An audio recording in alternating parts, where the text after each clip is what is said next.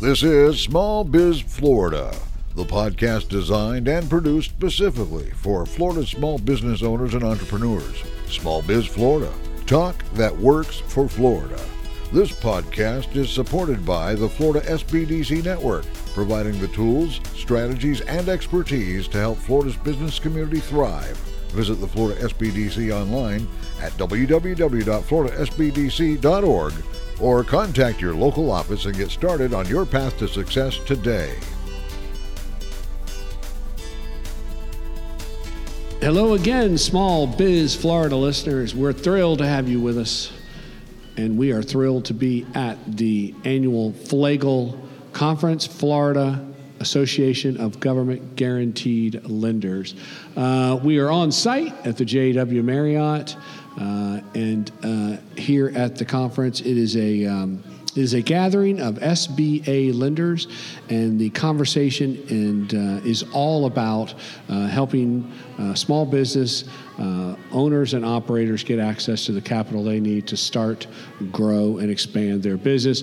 We've attended the FLAGGL Conference for, oh gosh, three or four years, and I do find that it is one of the most important conferences for small business owners and operators. A lot of great information comes out at this conference. And of course, as, uh, as you know, Small Biz Florida was born to highlight uh, all the business uh, assistance resources available throughout Florida. Uh, obviously, here at the conference, uh, we are sitting down with representatives from diverse lending institutions across Florida. Our goal is to bring you insights from all of these experts on lending. Uh, stay connected, stay informed. Don't forget to hit that subscribe button for Small Biz Florida, ensuring you're always up to date on essential resources for your business. And with us right now, we have Jim Parker, who serves as the president of Boss Group International. Jim, welcome to Small Biz Florida. Well, thank you very much, Tom. I'm glad to be here. I always like conversations with folks in the business brokerage business. It's an interesting conversation. It's uh, I like to to hear about what is going on out there across the state of Florida in terms of people buying and selling businesses. I'm sure uh, the pandemic had a huge effect on all of this, but but I don't want to get ahead of myself. Let's start uh, let's start, as we always do, just a little bit of your background pathway uh, to your current role with Boss Group International. Oh, I owned my own uh, business for about 10 years, Tom. It was a wedding wedding business. We did wedding photography, wedding videos, and tuxedos. Uh, we had offices in Orlando, Hawaii, and Las Vegas at our peak. We had about 35 employees. We were doing about two and a half million in gross sales, which in the 90s was pretty decent. That's very decent, yeah. And from there, we got killed because of September 11th, and that's when I started selling businesses. So I've been selling businesses since, since 2001. Nice. And talk to us a little bit about you are a certified business broker. Is there such a thing? Is that what Boss Group International is? Certified business broker. We I'm a certified business intermediary. I got Okay. my CBI designation. That's through the International Business Brokers Association.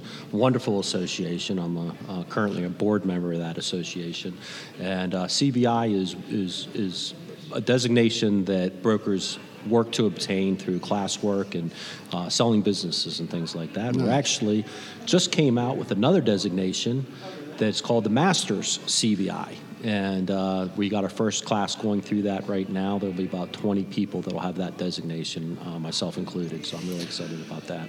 So again, a little curious. Uh, I think I understand, but a little curious as to why you're at the FLAGGL conference. I'm going to assume that uh, a lot of your mergers, acquisitions, uh, sales are utilizing SBA lending. Yes, that's correct. I sell probably about 95% of the businesses I sell have SBA loans involved. But I'm actually here today. I was uh, on part of a panel that will just happen this afternoon. It was myself, a business broker, maybe a business broker, commercial lender, and a business appraiser and an SBA lender. We were at a panel. Nice. Um, what is going on in terms of um, buying and selling businesses in Florida? Um, are, are we seeing some generational, uh, you know, shifts in all this? Second, third generation owners, uh, first generation owners, uh, no secession plan. Children don't want the business. People looking to get out. What is what does the space look like right now? Tom, right now, you know, and and we're in Florida, so it's a unique unique situation. Uh, what's going on economy-wise with, with Florida. We've got a lot of people coming in from overseas and up north looking to relocate, and uh, there's a good portion of those that want to buy a business in order to buy a business. But what's really great is, and you're probably aware of this, is that we are in right now the greatest transfer of personal financial wealth the world has ever seen, and that's the baby boomer generation that is retiring right now. And I'm seeing more in my career in the last five or six years talking to business owners that are 60, 65, 70 that are looking to sell their business and they want to go to retire. Prior to five or six years ago, maybe one out of 10 sellers that I worked with would be in retirement. I would say right now, probably that's 80%. In fact, Tom, right now, they're saying that 55% of all business owners are 54 years and older. Wow. So, you know, it, we've got a good horizon on us. And I got to tell you, I don't think there's enough of us business brokers out there to handle the work. Wow. How does how does the process start? Kind of walk us through. Uh, a business owner uh, contacts you, um, and then how does this process start? How do you prepare them uh, to get ready to, to put the business on the market? It's a lot of education. I, my feeling is the more educated the seller is and more educated the buyer is, the easier the process is. That first call I have with the seller, you know, it's confidential. Business owners don't want their employees to know the business right. is for sale and their customers and clients and vendors and definitely not the competitors or the general public. So right. all the conversations that I have with the business owners are strictly confidential. But the first step is, you know, to kind of get on the phone with them, walk them through the entire process and how, how it works. And then from there, I collect financials from them, and there's no upfront fees at all. They're not obligated to use my services. They only get paid when I actually sell their business, kind of like a residential real estate agent would right. do. Uh, in fact, in the state of Florida, in order to sell businesses, you have to be a real estate agent. I don't ask me why, but that's that. So I'm actually a, a licensed real estate broker, but the only thing I sell is businesses. So we collect their financials and we go through those financials, and obviously them and their CPA, what they're trying to do is they're trying to reduce their tax liability. So what I'm going to do with their help is unwind all that to see how much the business is really making, and from there we'll determine the most most probable selling price of the business and talk to the seller about that. And if the seller wanted to move ahead, we'd enter into a listing agreement, and that's where the real fun starts. Uh, go back that one step. Talk about the valuation. How to solve that's a that's a pretty complex component in all this. Actually, calculating the value of the business. Yeah, it can be. I mean, it starts, Tom, with doing what we call add backs. And that's what I was leading up to before that, you know, they're trying to reduce their tax liability and we're unwinding that. And what we're trying to determine on, on it depends on what size business we're doing. It's either discretionary earnings or an adjusted EBITDA. But um, we're trying to do is determine how much that buyer could make from that business. So we're doing those add backs. That's the most critical part. If, if, if, if they're not done correctly, it could really jeopardize the deal once it goes under contract and the buyer's going through the due diligence. So you want to pull that money out, but you can only pull out the do those add backs on the items that you can prove beyond a reasonable doubt once you're in the due diligence process.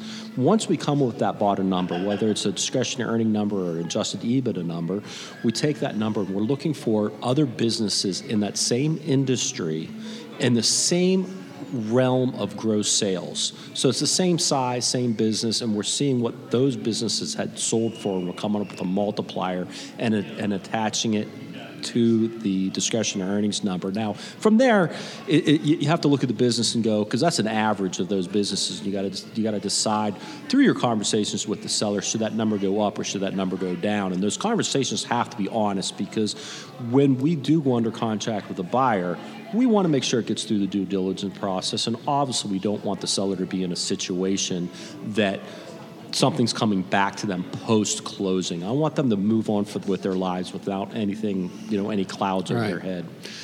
I, you know, interesting, uh, you know, thought here. So, so often we, you know, we we talk to people that want to start businesses, and um, you know, they ask, can we get some financing? And our standard normal answer is tough to get financing for a new business start.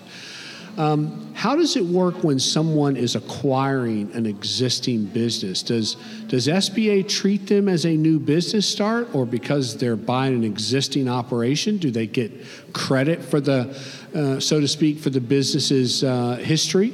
Uh, and, uh, of operations? How does that work? Absolutely, that's one of the critical things that a that a, uh, a lender's going to look at besides the buyer's criteria. They're going to look at the business and they're going to look back and they're going to say, how has this business performed over the last few years? How is it supposed to perform in the future? And the fact that that business has been successful for so many years, that's what makes uh, getting an SBA loan on an acquisition of a business so much more successful or so much more likely to happen Likely, than yeah. if, if it was not if it was a startup like you have, you were talking Right. about, Tom. So you so and and does it help if the buyer has some um, experience in the field? So if you're buying a restaurant, but you own you operated or you worked in a restaurant, now you're going to buy a restaurant. That obviously has some bearing on the, the loan, and it helps. Yeah, Tom, you know, I, I'm sorry I'm chuckling over here. You, you, you- you're absolutely right that the experience that the person has is, it plays a critical role in the SBA wa- or the lender wanting to Right. move forward or not. The, the experience does not have to be a direct necessarily. You can look Right. at it and say, you know, they got really strong managerial experience, Right. strong leadership experience, and they might apply that and be able to use that, but they've got to have some kind of experience. And the more direct experience they do have with that business is great. But Tom, the reason I was chuckling is you picked the one category, restaurants, where I've always said Right. that a strong business owner, somebody that's got really good business experience, could own and operate, in my opinion, own and operate almost any kind of business out there. Except, for Except the restaurants. So restaurant. it's, I feel like restaurants is an animal on Yeah, its it own. It's- It's, a completely it different really animal. is. A Yeah. restaurant guy should stick with a restaurant, and a business guy should stick with something other than Right. a restaurant. How often do you come across situations where you've got an existing employee that um, that's been there for a number of years and the owner's uh, willing to sell the business to to, an, to to one of his operators? Is that do you see that often in this in this space? No, unfortunately, I don't. Because Wow. a, a lot of times, you know, you got to remember, I'm working typically in, in businesses that are going to sell between 500,000 and 5 million, and that's kind of where the SBA, most SBA lenders are fit in that realm. And so when you're dealing with businesses in that realm, you don't have a lot of uh, uh, managerial hierarchy. Right. You know, and what you'll find is there will be key employees in that Yeah. business or, or important people in that position, but they might be really good. Let's take an HVAC business, for example. They might be really good at leading other HVAC people, but they may not have the business Yeah, experience. right. And I've already, Makes sense. Tom, I've, also, I've, I've talked to a lot of owners that they have their son or daughter working in the business, and their son and daughter have been working there for years. I, I see this once in a while, actually, probably a couple times a year, and they're afraid to sell it to their son or daughter because their son or daughter might be really good at what they do, Right. but they know they don't have the skills necessary to actually be a business owner and operator. Well, again, in this space, and I, you you kind of touched on it. I mean, obviously, the the business owner, you know, they have really, i I'm sure, no interest in holding paper or doing the financing because they're not going to run the day to day operations. They want their money. They want to move on with their lives. Yeah. So this needs to be a transaction that that's opened and closed, and everybody goes their separate ways. Problem with a son or daughter is you. You probably still feel like you got to be involved. You got to, Yeah. you, know, you got to provide a little bit of mentoring. you can't go off into the sunset, No. exactly. right. Do is it is it pretty common for the seller to to sign some agreement where they stay on for six months, a year, uh, you, know, and, and get paid, but they stay on to to kind of oversee the transition? Tran, you know, is that is that common? Yeah, so so businesses that are smaller than what I sell, it's usually a two week training period. And business in the business realm that I work in, usually that training period's 30 days is included in the asking price of the business. But the but the seller has to realize that when the buyer comes forward to to look at the business, that a lot of times the buyer wants the seller to stay on past that 30 days. So, Right. so I tell the seller, you know, usually you're going to be looking at a training period or a transition period of 30 days, and then if the buyer wants you to stay on longer than that, you should be ready to do that. And you're, you got to understand at that point you'll get paid for it. The first 30 days be free. Anything over that, there will be a compensation. But the seller has to realize, and these are conversations I have with the sellers, you're not going to get paid at the same rate you were as Sure. the owner because Right. now the buyer's got got a salary that they got to take. They're paying Right. back their loan, et cetera, et cetera. Right. Talk a little about the Main Street versus the lower to middle market. What what is that all about? Wow, you know that, that's a that's a fantastic question. So actually, there, yeah, that's typically what it's looked at. You've got your Main Street, business brokerage, and then you've got your M&A deals. And I kind of feel like my position is upper Main Street. I'm kind of in between those two. So I live in both of those worlds. Main Street businesses, the definition that a lot of people give is it's businesses that sell for under a million and then for m&a deals it's businesses that are going to sell for over a million. And i don't really agree with that kind of concept. I think to, what differentiates a Main Street deal versus an M&A deal is the type of buyer that's going to be acquiring that business. So if it's going to be an individual, if the likelihood is that person's going to be coming and buying that business is an individual coming from the corporate world, let's say they're 40 or 50 years old, they've had a great corporate career, done really well, they're making, you know, a good salary, they've got a good net worth, but they're looking around and they're going, "Hey, I want to, you know, I want to, um, I've always wanted to own my own business and I'm tired mm. of making somebody else money and I want to have that control. I see a lot of that. That I would consider Main Street or upper Main Street. And then the M&A deals is more when you're in a situation when it's going to be a private equity group or a family right. office or something like that that's going to be acquiring the business. Right. And you know, I got, you know, I really do have to believe when, like I say, we're sort of inundated at SBDC offices with folks that come in and you know, they have that dream of entrepreneurship, the dream of business ownership, and to your point, they see they see that that really is.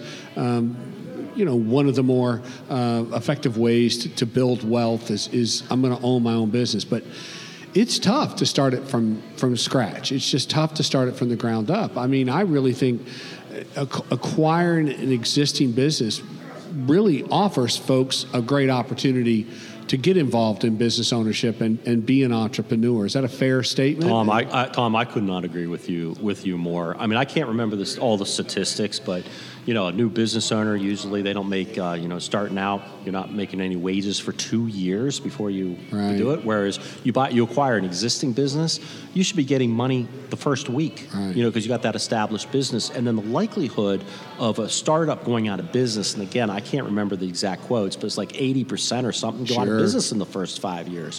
Where you buy an existing business, you've already got trained employees, right. you got a customer base, you got systems and procedures, you got goodwill in that business, and that is what's going to most likely make you more successful. And what happens a lot of time with my my sellers is that you know they're they're getting to the point that they grew the business as quick as as far as they could possibly do it, and you know you have a buyer coming in with a strong business background that's going to then take it to the next level. Right, and and again you. Um, there's the mechanisms out there to buy the business. Starting up is, is tough, mm-hmm. but SBD, SBA recognizes mergers and acquisitions and acquisitions, and they they understand this. They so there so there is there, there's loan programs that address this correct? I mean there's there's just really more tools available to one to acquire something that's already existing. Is that, is that oh a fair gosh, statement? Yeah, yeah, absolutely. I mean you know you look at a buyer that you know let's just say they have uh, you know $150000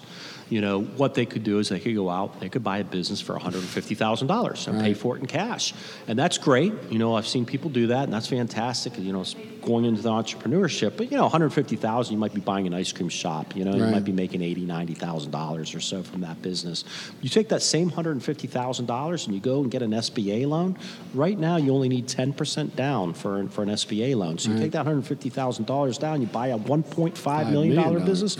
Even after you pay that that loan every month, you're going to make a lot more money. Right. Plus, the business has so much more infrastructure right. in it, and it's more of a business than that local mom and ice cream shop. Right. And you know, we just uh, we just worked with a, a, a client that. Um, had a partner and, and she and the partner bought out a, a, an existing business and she just bought her partner out and you know what they did so well was it was a you know older established business older couple had owned the business. So they went in and you know brought technology into the business uh, updated the inventory system updated the billing system um, you know did, did some did some adjusting to pricing. And you know you know they probably you know who knows tripled the value of that business just by just by doing some basic updates to the business that of course, the, the older, you know, couple didn't number one maybe didn't have the knowledge and certainly didn't have the uh, you know the inclination or the, the energy to, to, to update all that. So there are i mean I, I would assume there's a lot of opportunity out there like that where you you could go in make some very modest changes but really update the business and do do better with it Uh, Tom, I sell businesses all throughout Florida, and I sell all different types of businesses. But my favorite seller, my I, I love working with this type of seller. It's usually a guy. I'm not being sexist. It's just what I'm seeing as, as ratios out there. Right. Usually a guy. He may or may not have a high school diploma, and he gets out there in the workforce at a very young age and gets to know an industry and it's, and it's a really really hard worker. A few years later starts his own business one man operation. He's working that, that business. And then over the next 20 30 years he builds it into this great business with a lot of employees a lot of in- infrastructure. He's making really good money. Now his business is worth a couple million dollars. Hmm. But you know what? Those kind of sellers a lot of time they don't have websites even. They don't have them, and they're not using the technology. I've, I've, this year alone, I've sold a lot of businesses where, you know, they're still doing a lot of stuff with paper and pen, and I look at that and I go, and, and the buyers look at that and they go, that's fantastic, because they're so successful with what they got. But then you get a, that a, a buyer that comes in that implements, like you said, the technology and the websites and just taking it to another level. It's almost like uh, you know easy pickings, and, Right. and it's great. And it's great. That, so those kind of deals is great for both parties. And those buyers tend to be the, like the buyer I was telling you about before, that's coming from the corporate world. Yeah. It is uh, James Parker, who is the president of Boss Group International. It's all about uh, buying and selling businesses, uh, which has got to be a pretty exciting space in the state of Florida right now. It, Tom, it is. Uh, hey, Jim, how does one find you if they're uh, looking to buy a business you know what? You can- or sell you- sell a business? You know, you can check us out at www.bossgi.com or always feel free to pick up the phone and give me a call on my cell phone at 407 927 8999. That's my direct cell, cell number, 407 927 8999. Please leave a message. You know you're working with the wrong brokers if every time you call them they pick up the phone because that's what we do all day is we're on the phone. So you can also uh. email me at jim, J I M P, at that's P and Parker at boss b o s s g i dot com. and you uh, are, I'm assuming you're located in Orlando. I see the area code, or Yes, I, I'm located in Orlando, but I sell businesses All throughout the state of Florida with gross sales of one million to ten million. Okay. Uh, listen, I love this conversation about uh, buying and selling business because I really think, uh, back to our little comment, I, I think it's just a, it's a, it's a more effective way to, to become an entrepreneur. Uh, and there's, there's a whole school of thought now around this. It's called uh, entrepreneurship through acquisition. You can be an entrepreneur, but it, it really helps to go get something that's already, that's already existing and then build on it. You know, Tom, it's also a fantastic way to expand your existing business. You know, Right. if you have a business in, in Orlando and you want to expand in the Tampa Bay market, Right. you know, instead of starting a new office over in Tampa with all the struggles, and you, you just acquire acquire an existing business. And I guess you'll help them work through the process of acquiring the capital through an SBA loan. You you've got that expertise. You'll help them with that. Yeah, so Yeah. yeah. so we work with SBA lenders. We've got a handful of SBA lenders that we work with on a regular basis. I've mm-hmm. been doing this a long time, Tom. So like our, our SBA attorneys, I mean the SBA lenders we use, the M&A attorneys that we use, the CPAs that we use for tax purposes, they're some of the best because I've been doing it a long time. I've used a lot Right. of different people, so I kind of kind of calm down and realize who's the best. So again, I think the I think the uh, the advice here is use someone who's who's been doing this. Make the make that process a whole lot easier, uh, you know, and, and more efficient and and uh, more profitable for for the person uh, buying and selling. Don't try to do this on your own. Yeah, yeah, absolutely. And you know, the one thing this whether you're buying or you're selling a business, this is probably going to be the biggest transition in your life. So you really want to make sure that you get right with the right business intermediary, the right SBA lenders, the right attorneys, et cetera, et cetera, to make sure it's done right. This is not the time to go with somebody. Right. We all have to start out somewhere, Tom, but it's not. This is not the time to, you know, go Yep. with somebody inexperienced. Agreed. All right, Jim Parker, Boss G- Group International. It's uh, buying and selling businesses. Jim, thank you for taking time here uh, at FLAGGL to talk to us uh, about buying and selling businesses. Uh, thank you for your support of the FLAGGL Conference. Thank you, Tom. I really All right. appreciate it. Absolutely. Uh, this is Tom Kindred. This is Small Biz Florida. It's all about the FLAGGL Conference here at the JW Marriott in Orlando. Um, it's uh, the room is full. There's probably uh, 450 plus folks here, and the conversation is all about helping small businesses get access to capital.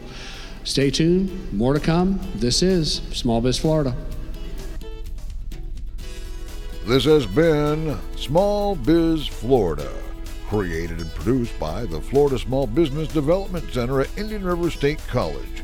Your host for Small Biz Florida is Tom Kindred. Partners for Small Biz Florida include WPSL and WSTU and Indian River State College, named the 2019 winner of the Aspen Prize for Community College Excellence.